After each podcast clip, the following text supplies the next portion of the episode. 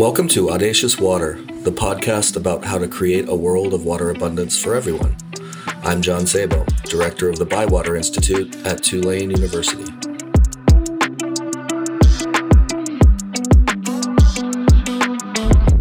On today's show, climate change, water, and public health. My guest is Thomas LaVeist, public health expert and researcher, and the dean of the School of Public Health and Tropical Medicine at Tulane University. Coming up, I talk with Thomas about the impact of water-related disasters and which communities will be more vulnerable to changes in climate.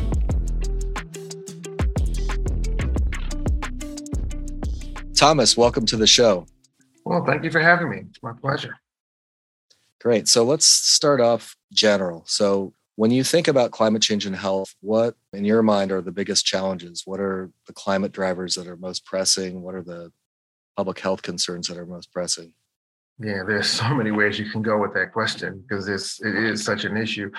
Well, you know, the thing that comes to mind first is that, you know, we have certain pathogens that really can't survive in certain climates, you know, so that's the field of tropical medicine, right? And so now some of those pathogens will now be able to survive as climate changes. It'll be less predictable, kind of what will happen in what region. So, for example, we recently had an outbreak of dengue fever in Italy, where that wasn't possible or likely previously. So I think that's one of the concerns that I have. There'll also be more weather-related disasters, and these disasters disproportionately impact people who have less means and less power. And so I think community resilience and response recovery from these disasters is going to be extremely expensive to the economy, and the impact on people's lives and quality of life is going to be great. That's a great overview. That sort of, in my mind, mirrors the changes that we're seeing. I'm an ecologist by training, so thinking about how ecology is responding to climate change, there are those exact two bookends to think about. The first is just gradual shift in species distribution. So like we're watching all the Western forests burn down. And I like to say to people, well, we're going to have to choose the ones we want to save because otherwise they're all going to burn down and that range is just going to move north. Right? And then the disaster piece is so important, especially when we think about droughts and floods. And the current drought that's happening in Mississippi is a good example. In communities that are not necessarily well situated to respond. So I'll give you a good example of Hurricane Ida that hit Louisiana last year in 2021. I used to live in Baltimore in the Northeast. President of the university is President Fitz. He used to live in Philadelphia. We both still retain our homes in those cities. Well, Hurricane Ida hit New Orleans and then continued up the eastern seaboard through Philadelphia and Baltimore into New York, and did more damage to our homes in Maryland and in Pennsylvania than they did to New Orleans. So which geographic areas will have to respond to this? These disasters will be different than what we've become accustomed to, and they're going to have to be prepared, better prepared to respond to these disasters. I mean, I think it's an existential threat to humanity. But in the meantime, you know, it's going to be an economic disaster that we're going to have to be able to mitigate as well as recover from these disasters. And then, of course, the inequity issue, which I'm sure you're going to want to talk about in terms of who is impacted and how much. For sure. And let's dive into that. I do want to come back to the disaster idea in the context of should I stay or should I go? Retreat, unmanaged retreat, managed retreat, the hard questions that nobody wants to talk about. We'll come back to that at the end, okay? Oh, sure. Let's dive into the equity piece. So World Health Organization says the following. There is ample evidence that social factors, including education, employment status, income level, gender, and ethnicity, have a marked influence on how healthy a person is. In all countries, whether low, middle, or high income, there are wide disparities in health status of different social groups. The lower an individual's socioeconomic position, the higher risk of poor health. Mm-hmm. Give me some examples of these in the context of climate. Oh, well.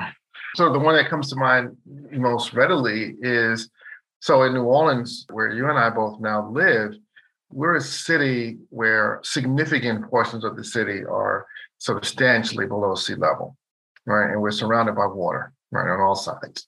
We have a levee system that was very successful in managing Hurricane Ida, which was the largest storm to ever hit the city. But when you look at the terrain here in this city, when I moved here and was looking for a house, I got an altitude app for my phone where I would check the altitude of the homes that I was visiting. There's a correlation, at least I didn't do a study here, but I sort of found anecdotally a correlation between altitude and affluence of the community. So the more affluent the community, the higher the altitude; the poorer the community, the lower the altitude. And so these are the communities that are going to be most severely impacted. And so the health implications of disasters are going to have disproportionate impacts on those types of communities. So that's just one pathway where it occurs. Just an anecdote. Ida was my first hurricane. I sheltered in place. I sheltered in place because I felt like it was so relevant to my job at Tulane to see not the storm, because I'm not a storm chaser, but rather see what unfolds afterwards. Yeah. As a naive Westerner, my first observation was that the storm doesn't matter. It's everything that happens in the few days to weeks after the storm passes. Exactly. That's exactly right. So tell me about, let's think about this globally. We're talking about New Orleans. Tell me about how this unravels, like in global health, in the developing world, for example. What kinds of questions do we have there that are different in the United States? See, again, I mean, I think it comes down to who has the power and the resources to mitigate. So you look at mudslides that we see happening and these disasters that are happening. I recently Googled the word flooding, which may seem like a strange thing to Google, but when you're a public health person and you live in New Orleans, flooding is sort of top of mind more so than most other places. And the number of articles published in just the last 60 days about, you know, sort of water-related disasters around the world was stunning. And you look at the countries, you know, they vary quite a bit. Fairly affluent countries, Germany, for example, is one. But they tended to be the poorer countries, countries that had fewer resources to mitigate. So, you know, if you're not able to do that and you have a city that's built on a hill, or a mountain is nearby, when you're going to have these mudslides, they're going to disproportionately happen in those types of communities where they haven't been able to allocate the resources to prepare for those sorts of disasters. But then, as you pointed out earlier, after the disaster, how quickly can you recover is going to be an impact. Is impacted by the economic status of the community that you're talking about, the country that you're in, whether or not they'll have the resources to do what's necessary to get the power grid back online, to be able to bring clean water and safe drinking water to people and food. So it's, again, when you have the power, when you have economic resources, you're able to, in a sense, purchase your way out of harm's way.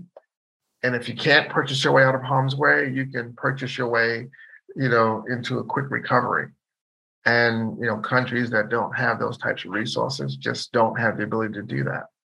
Well, let's come back to New Orleans and the United States. You and I have talked a lot about the pandemic in the context of this topic. And one of the things that I really was aware of sheltering in place is that we were going through, I think, either the Delta or the Omicron wave when Ida hit. And that the interaction between that disaster and Ida was poignant. Like, I could feel it, right? Because people didn't know whether to do physical distancing because they had to flee together, right? And be in places that were shelters they weren't familiar with. Talk to me about COVID, about what we've learned from it, and sort of the intersection with climate as a disaster. Yeah. Yeah. So COVID is another case where geography mattered quite a lot. And, you know, this country is dramatically segregated by race and by economic status. And so the impact of that is that if you have a disease outbreak that's infectious and it occurs in a community, it's going to circulate in that community first, right? So when COVID hit New Orleans. We were one of the early hotspots, along with New York City. New York and New Orleans were the two early hotspots here in the United States. The cases were disproportionately in the segregated Black communities, mostly in New Orleans East and Central City. And what was interesting, we early on built a map after the data on mortality came out. We built a map looking at the location of the people who died and plotted that against the location of the drive-through testing sites that have been established here in the city. And you could see there was a clear disconnect. The drive-through testing sites were not where the need was, and the people that needed the testing were not able to get to the drive-through testing sites, right? And so the geography of disease is such that disease that passes on the basis of proximity, like an airborne disease like COVID, is going to circulate within a community. So it's more likely that the person that is infected, that you infect, is going to be someone that is more like you, or lives with you, or lives in your community. And that's where you have these clusters of death and disease that occurred. You see the same pattern here with these disasters because, again, certain communities are at greater risk because there's less resources to mitigate, and people who don't have the resources to drive out to their weekend home and ride out the storm there, or who can't afford to incur a $2,000 hotel bill to stay in a hotel somewhere for a week and a half. Those are the people who disproportionately find themselves riding out the storm at home and taking on what can be a significant risk, especially if you are living in a community where mitigation is more difficult and you're at greater risk because of things like a lower altitude. Or another issue is, you notice in some neighborhoods in this city, and this is not just New Orleans, I'm using New Orleans as an example, really, because we both live here now. You notice how many streets are not tree-lined. You go into some of the communities, some of the Black communities, especially in the eastern part of the city, and you see houses, but there are no trees, which means that there's greater heat spots and heat-related illness is going to be higher in those communities. Now, there are clear solutions to those problems. For example, planting trees, right? But can a city afford to do that? Does the city have the resources? This is one of the second poorest state in the country, very poor city. And so these sort of problems kind of compound each other, and they begin to create this kind of nexus of one problem impacting the other problem, and the same people being affected by the various problems that are happening, or various health risks that are occurring. These are the challenges that we face, and why climate change is such a complex problem that really requires a truly multidisciplinary approach, because it will impact, and it is impacting every aspect of our lives, and certainly within health, it's impacting every aspect of health, whether it's mental health, physical health, infectious disease, even access to healthcare is affected by it. Coming up, I asked Thomas where more research is needed to help address the inequities in health that result from climate change, and the challenges of inequity when it comes to clean water access.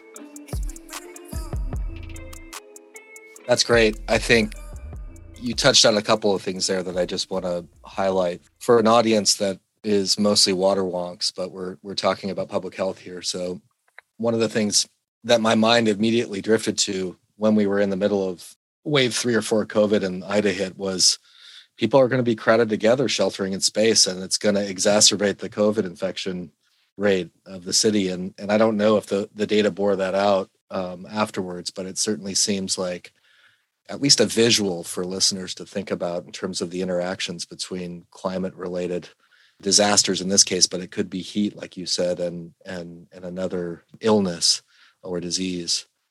Let's turn to research for a little bit here. You and I both know this well. The NIH recently launched a program-wide initiative on climate change and health, and there's a piece of that, a significant chunk of that's equity-related. In my view, this is super groundbreaking because I think it signals that we're literally feeling climate change in our communities at the population level, or in our households, or personally. And what I've been characterizing this effort as is viewing climate change as a novel comorbidity, one that's acting now. You touched on a couple of things. Can you kind of expand on this? Like, what do you think, what diseases that are traditionally studied by NIH need to be studied in the context of climate change, the ones that are most pressing? I think, there was a lot of debate, and I guess there still is some debate about whether NIH should even establish a new institute to focus on this. I'm frankly ambivalent about it. I see pros and cons of that debate. And I think NIH is currently organized around disease states, right? So Institute for Heart Disease, Cancer, Diabetes, kidney disease, that sort of thing. But that really is, I think, problematic. And what makes this such an important deviation from the way NIH normally functions is that they're focusing on a driver of disease rather than the disease itself. And this is where I think NIH needs to go. And I think this is a perfect example. So I think, climate change has the potential of impacting all sorts of diseases. So injuries and accidents, obviously, we would expect that, there's going to be trauma that's going to result from disasters. Heart disease, obviously, sort of MIs that occur for people who are under stress and duress. The impacts of heat on the heart is also, well documented. Infectious diseases, we were talking about COVID and physical proximity and how it's impacting. So I think I don't think it impacts a particular disease state. It impacts multiple disease states and multiple systems, which is why you need an initiative that isn't focused on just sort of climate change and heart disease or climate change and cancer or something like that. This is, I think, a way of turning the NIH organization on its head, and I think it's well overdue. So we can do this in many other areas as well. For example, socioeconomic status impacts all of these conditions. And so the focus, instead of being on a disease, I think should be more focused on the drivers. And so I applaud NIH for this, a new initiative, but I think they need to do even more and move even more in this direction. That's super interesting, and it totally makes sense. So let's pivot on this same topic to equity. What are, in your opinion, the most important, and we're talking about research here because we're in the NIH bin here. Yeah. What do you think the most important aspects of research or research questions are that would lead us to addressing some of the inequities that you've already laid out in health as they relate to climate change? That's a really tough question. I think because there's so much we don't know and there's so much to be done. I think there's just such a wide variety of topics that need to be addressed. I mean, we do need to understand the mental health implications here. I think that has a lot to do with how we will be able to be resilient enough to respond, to recover from disaster, for example. I mean, so I think mental health is important. Substance use and abuse is critical because we know that's a way that many people will cope with the challenges. We need to understand more about how chronic conditions will be impacted by changes in the climate. I don't think we know a lot about that. I mean, we can sort of predict that heart disease is going to be a factor as we are impacted by weather. There'll be more stress on the body and there will be stresses on the heart. So that seems likely, but exactly how that happens, what are the mechanisms and what are the possible interventions there? I don't think we know enough about that just yet. Boy, I could just go on right now. I think it's pretty much the whole waterfront of what NIH covers is you need to take a close look at it. And there's always that thing that we never thought of, that unexpected relationship, and we just don't know what that'll be. Well, I think your example of dengue is a perfect example, right? Like that's just, oh, the tropics are going to move north and we're going to have tropical disease. Oh, yeah. We're going to have a case of Chagas. We're going to have Chagas in Alaska one day. Maybe neither you nor I will be around long enough to actually see that happen. And when that starts to happen, you'll have to kind of re-educate the healthcare workforce, people who deal with those conditions. I see it something, it's not necessarily climate change related, although it may be, but I saw that in Trinidad. I hadn't been in Trinidad in many years, and came back and visited and noticed something that I didn't see before, which was obese people. They just didn't have, there wasn't much obesity there in the past. See much more of it now. And I was at the major hospital there in Port of Spain. We were talking about kind of what's happening and what the trends and patterns that they're seeing. And they were talking about how they were all trained for infectious disease because that's what were the primary causes of death in the country. And that's now shifting. They're having much more, many more problems with chronic conditions. They're hadn't been well trained to deal with diabetes and these other conditions that are quite expensive and can be very complicated to manage. So I think this is what we're going to be facing as the healthcare infrastructure around the world is organized to address the local problems.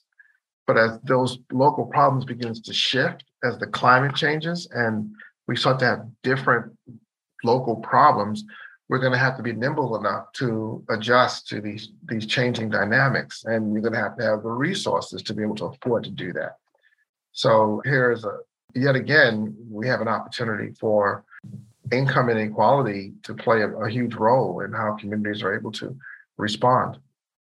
Very good. I like the Trinidad example is super interesting. Let's pivot to a third topic and get kind of to the water part of this segment.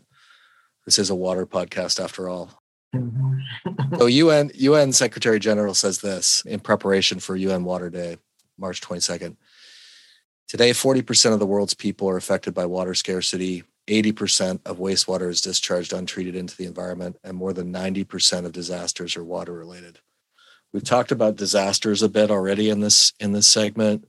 I want to go to that wastewater piece and to water access. And this is particularly relevant given the recent disaster in Jackson, Mississippi, right? Access to clean water and sanitation. Talk to me about equity issues around sanitation and clean water access, especially in the rural South, and how climate change may affect that. I think that the biggest effects here are economic and political, right? It's who has the resources to be able to allocate to addressing these water problems, but beyond that, who has the political will?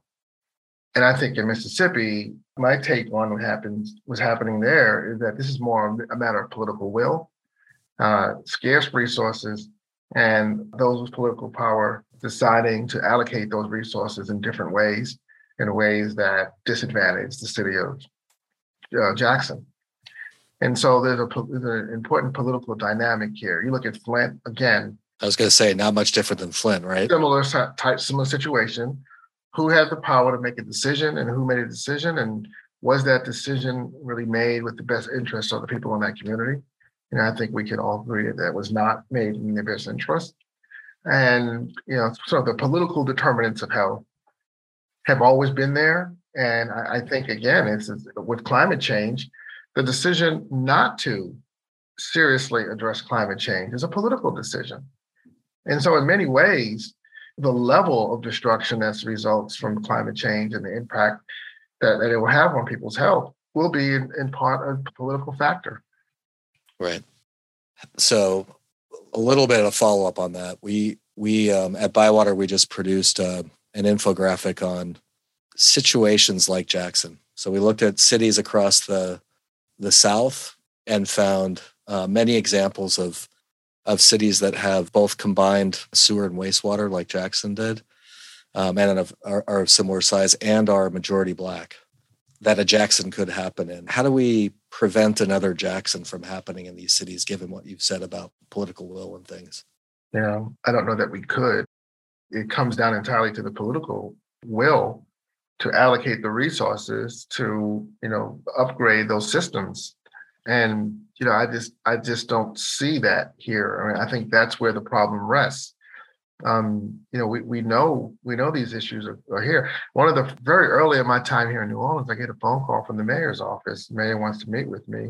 And it had to do with problems that she was having with the water system here in New Orleans.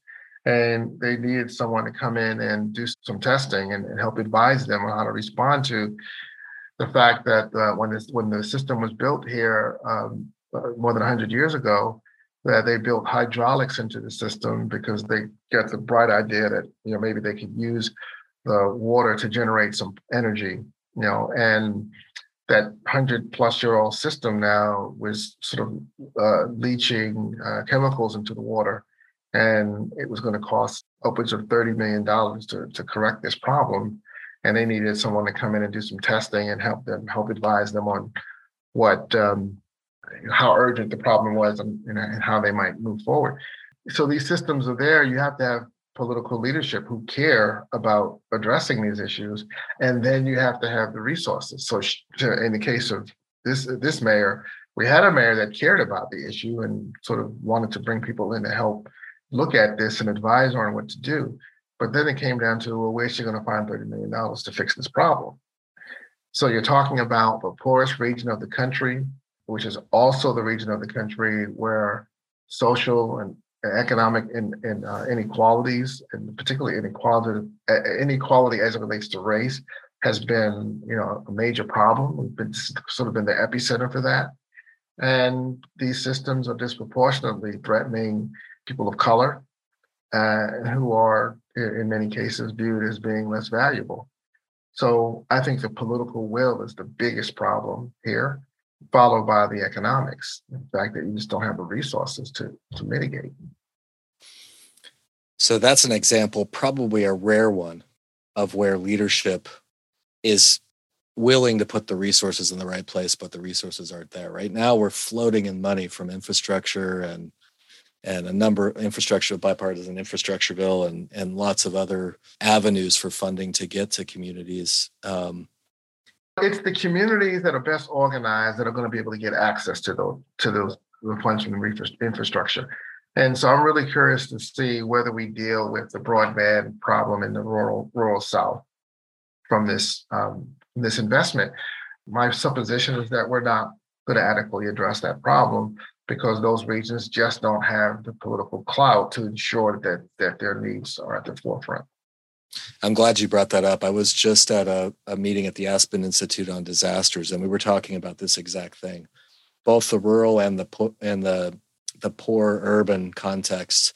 So there's a power dynamic, obviously, that's related to equity, but there's also an organization element of it. And one of the things that we discussed, and I'd love to hear your opinion about this, is the need for not only there to be this sort of top-down flow of resources, but organization at the community level about what futures could look like. How much of that is relevant to the intersection between public health and climate change?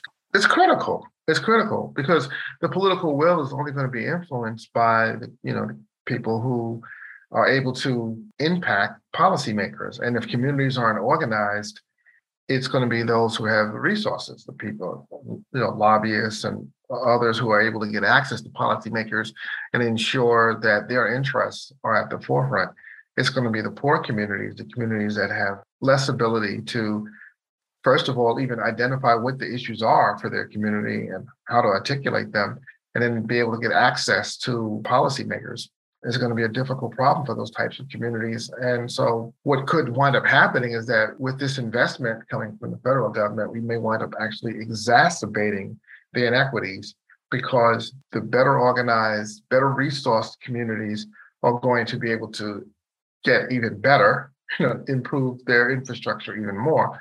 And the communities that are not able to gain access to those resources will not make any progress. And so we'll have an even bigger gap between the haves and have-nots.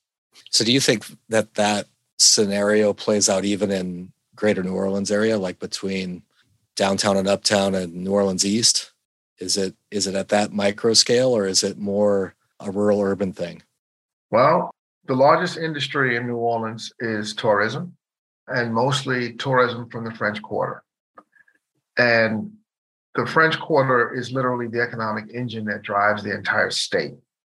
It is the state that taxes the French Quarter, not the city of New Orleans. Those tax revenues go to the state of Louisiana, not to the city of New Orleans, which means that New Orleans, while it hosts this economic engine, just does not necessarily get a proportionate benefit from it. And the rest of the state gets more of a benefit from it. So, yeah. And if you're the city right? And you have resources to allocate.